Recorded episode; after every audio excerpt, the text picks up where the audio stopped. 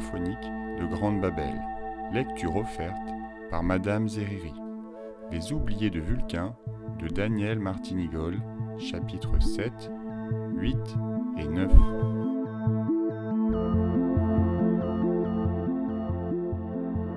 Donne-moi cet animal, Dèche Le ton n'admettait aucune réplique. Charlet sourit. Je ne connais toujours pas ton nom, dit-il.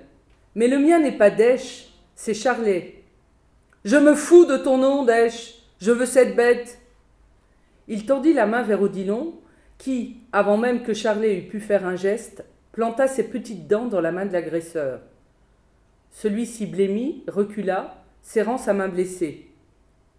Comme la première fois que Charlet l'avait rencontré, il était entièrement vêtu de bleu.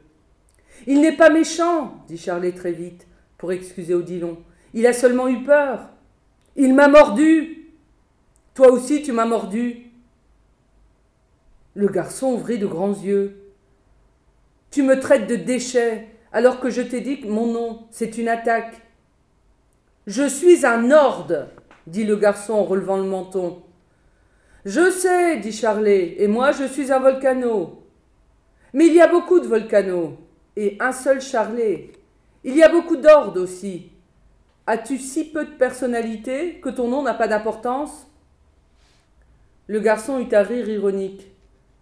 tu as toujours ton culot. Je m'appelle Morvan, Dèche, et articule mon nom correctement. J'ai entendu, dit Charlet, je ne suis pas sourd. On prononce Morvan comme un âne, et non Morvan comme savant. Morvan. On prononce Morvan comme un âne, et non Morvan comme savant. Le garçon bondit sur Charlet. Mais d'une parade, Charlet détourna le cou et saisit le poignet de l'orde. Ils comprirent tous deux, en un éclair, que Charlet était beaucoup plus entraîné aux techniques de combat. Je connais les arts martiaux, dit-il. Tu veux vraiment qu'on se batte? Ce ne sont pas des ennemis que je veux sur Vulcain, mais des amis. Amis cracha le garçon en libérant son poignet d'un geste brusque. Les ordes ne sont pas amis avec les volcanos. Alors qu'est-ce que tu cherches ici? Qu'est-ce que tu viens faire dans cette ville? Comme l'orde ne répondait pas, Charlet s'avança tout près de lui et gronda dans son visage. Réponds!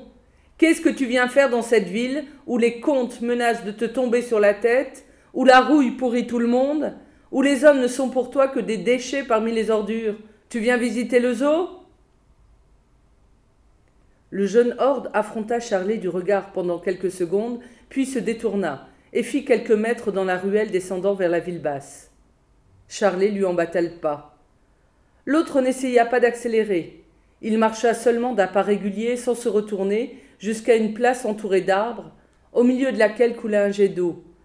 Les boutiques tout autour étaient encore fermées en raison de l'heure matinale.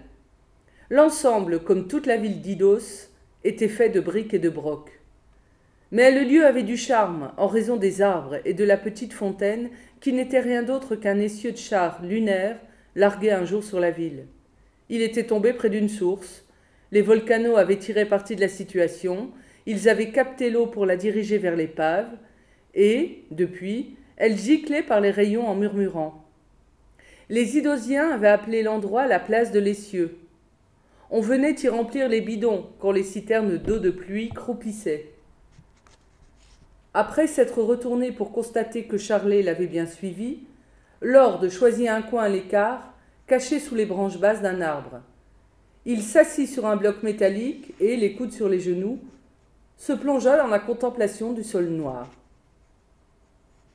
Charlet resta debout en silence devant lui, puis finalement s'installa à l'autre bout du banc, improvisé, et plaça Odilon entre eux. Prudent, le chara s'avança en direction de Morvan, avec l'attitude caractéristique du rat qui explore un domaine inconnu.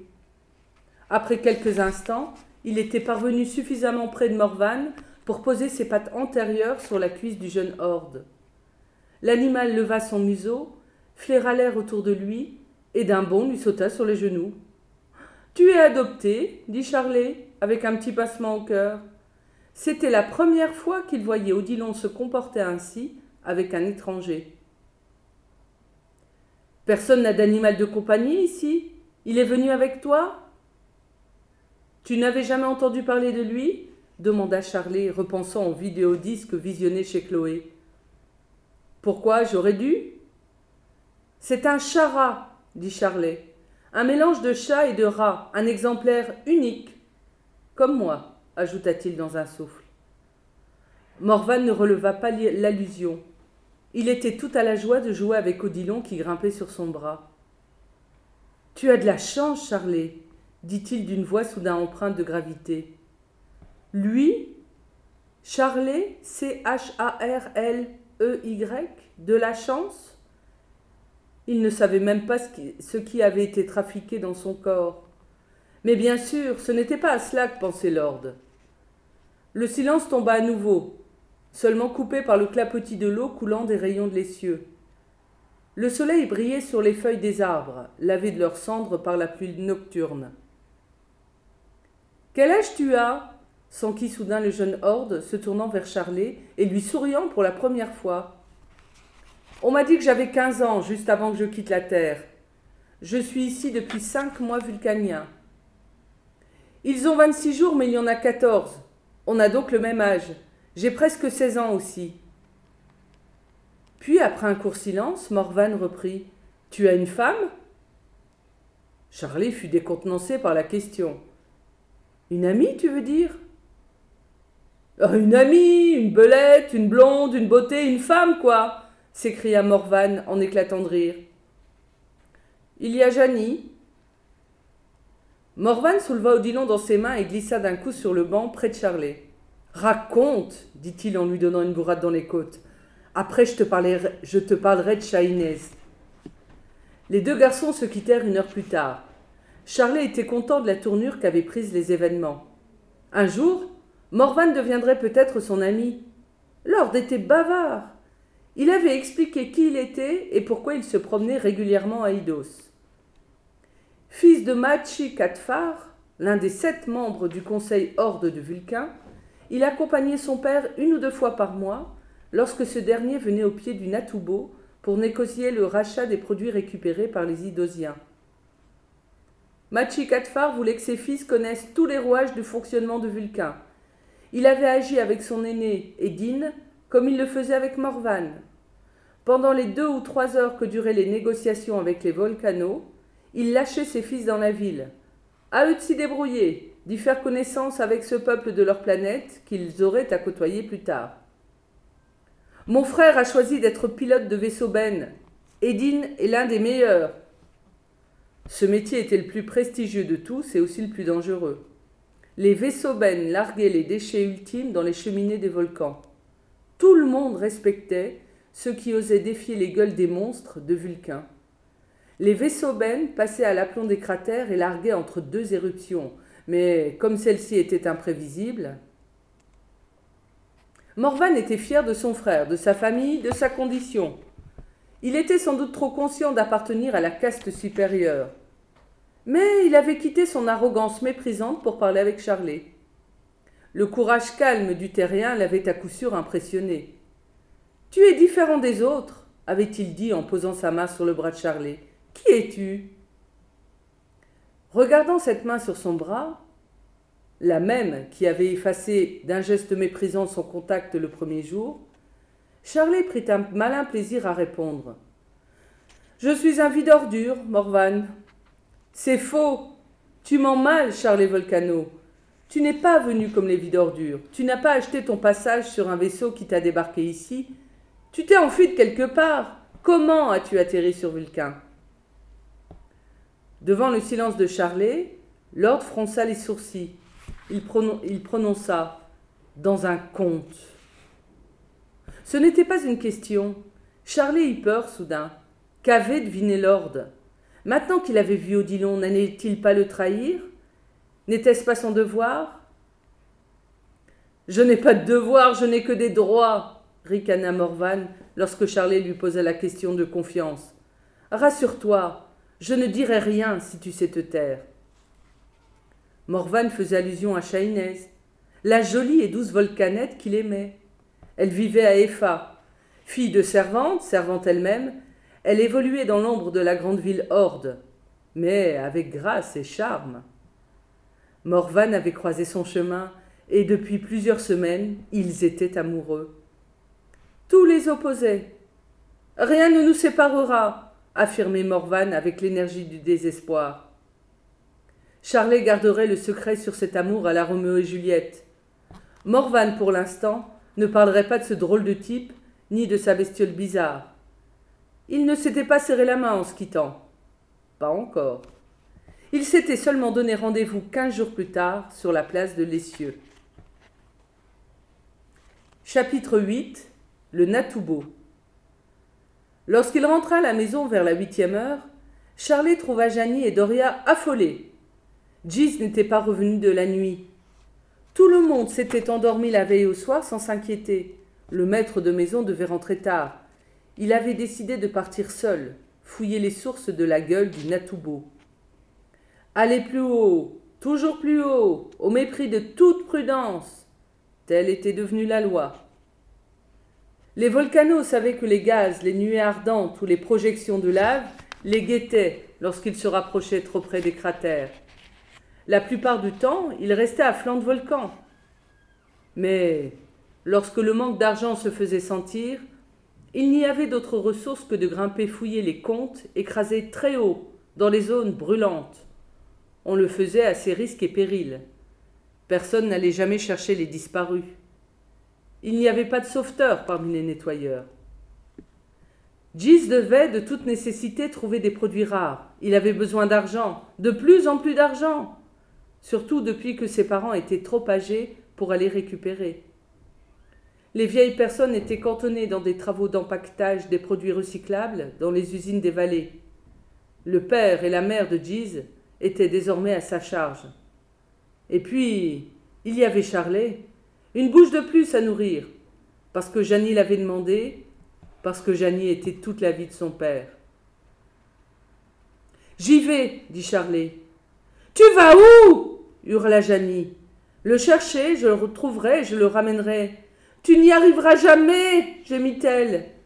Il voulait monter haut, très haut. Les gaz sont terribles à cette hauteur-là. Je passerai, répondit Charlet avec détermination. Donne-moi de l'eau, ta sonde et un parasandre. Je te confie Odilon.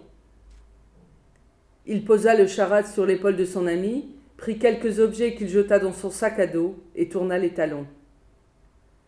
Giz était parti vers le sud. Doria avait dit qu'il comptait atteindre plus de trois mille mètres. Le cône culminant du Natubo était à quatre mille.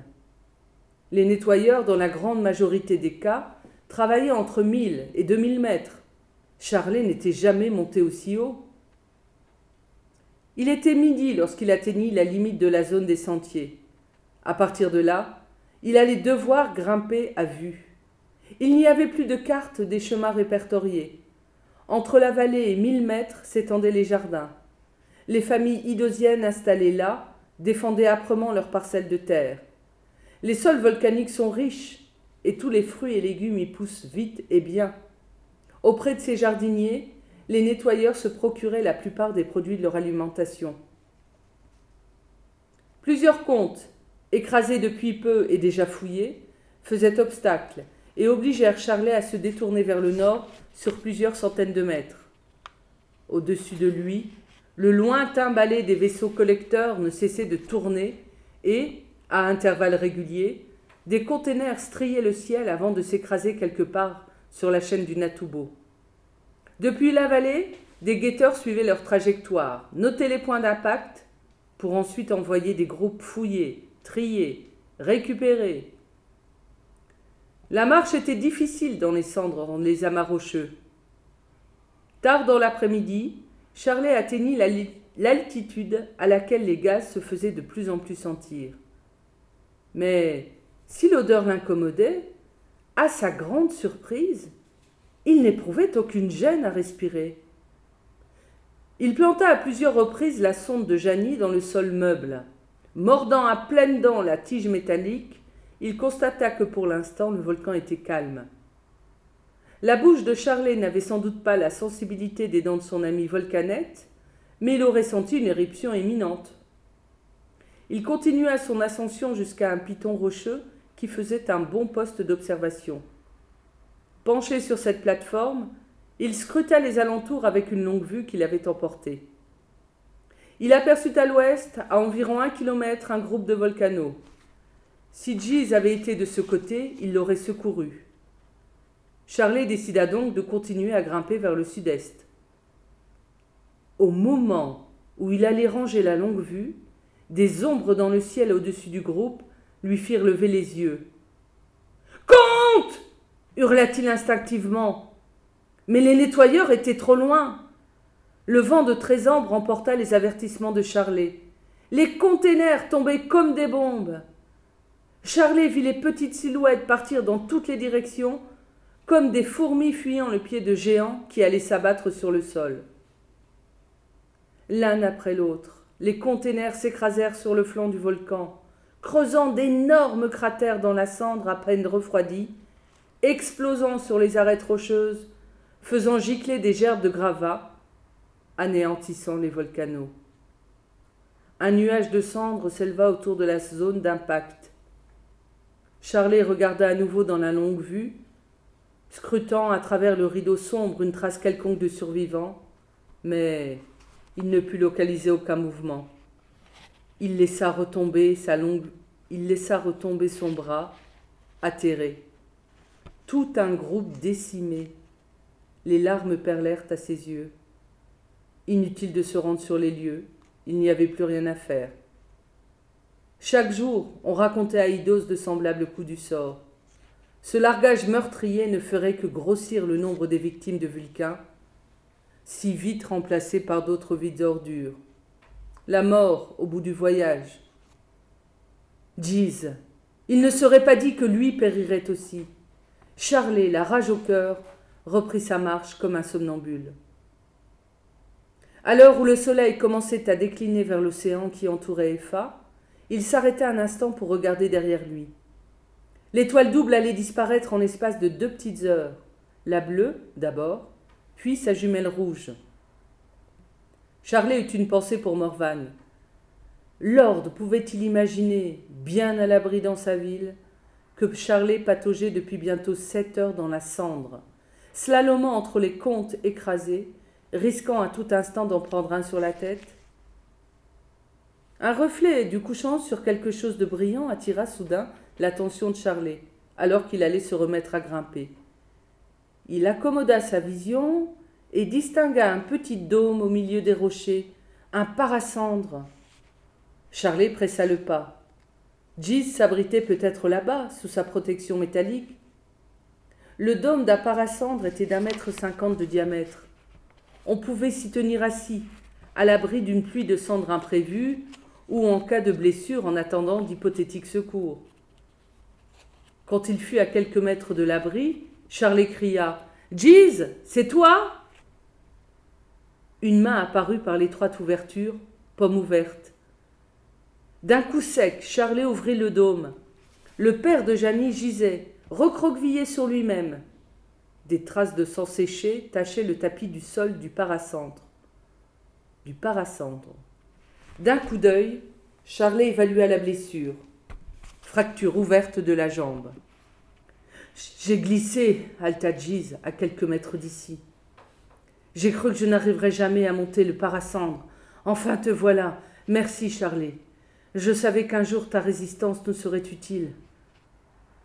Ayant jeté ses dernières forces dans ces quelques paroles, J se laissa retomber et ferma les yeux. Ses lèvres étaient violettes, son teint terreux, il était en train de suffoquer. Les odeurs de gaz étaient à la limite du supportable. Mais Charlet respirait aussi facilement que s'il avait été dans une prairie au printemps. Une pensée s'imposa soudain à lui. Améliorer pour résister dans des lieux extraterrestres. Ses poumons étaient adaptés pour résister aux gaz toxiques au-delà de l'imaginable. Soudain, Giz eut un spasme violent dans les bras de Charlet, une syncope. Charlet allongea le père de Janie et entreprit de lui faire un massage cardiaque. Les techniques de survie enseignées par les ingénieurs de l'usine lui permirent de réussir. Giz reprit conscience. Charlet confectionna alors un brancard de fortune avec les deux parasandres à demi repliés. Croulant sous le poids de l'adulte, il parvint enfin à l'installer sur le brancard.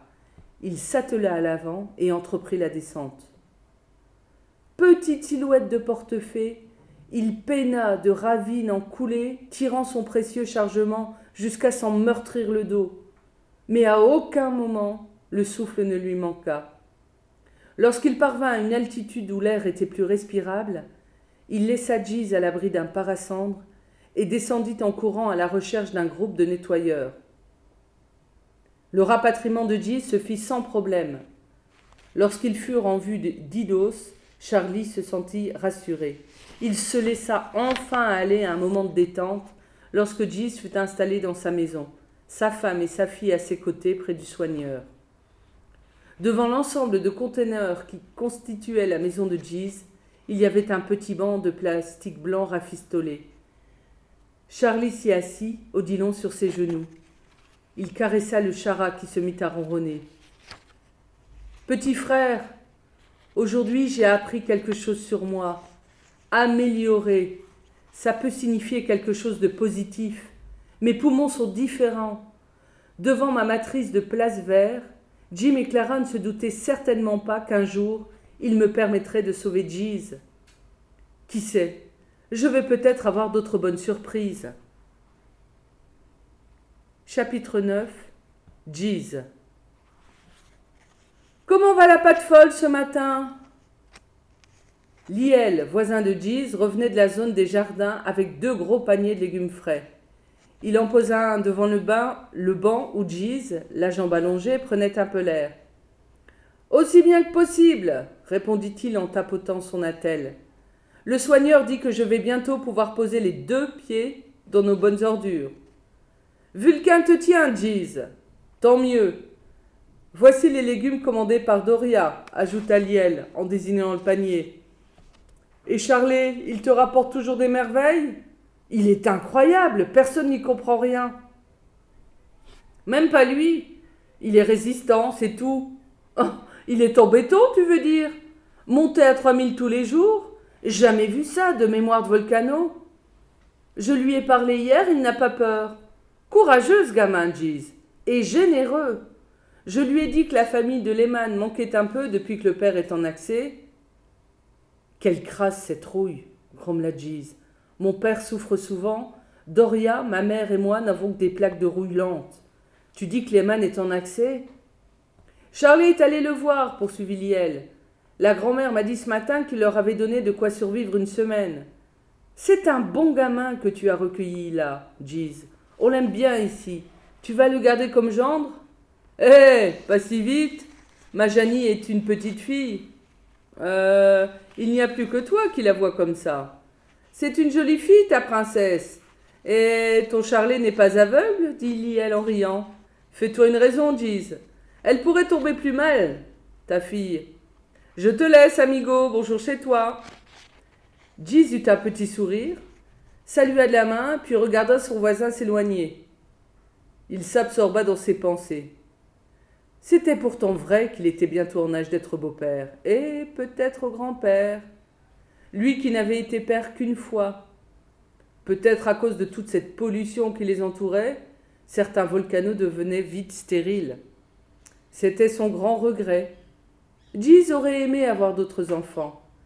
Les enfants étaient l'avenir de Vulcain et l'assurance vieillesse des aînés.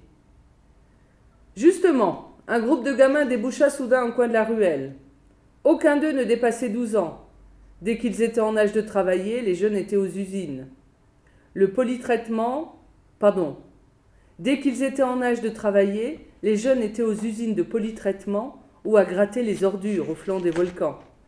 Seules les vieilles personnes, incapables de fouiller, et les petits-enfants, passaient leur journée à Idos.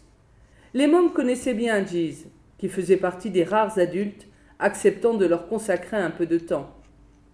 Ils s'approchèrent de lui. Tu vas bientôt marcher, Giz tu continueras à nous apprendre à trier? demanda un petit garçon dont les yeux pétillaient de malice.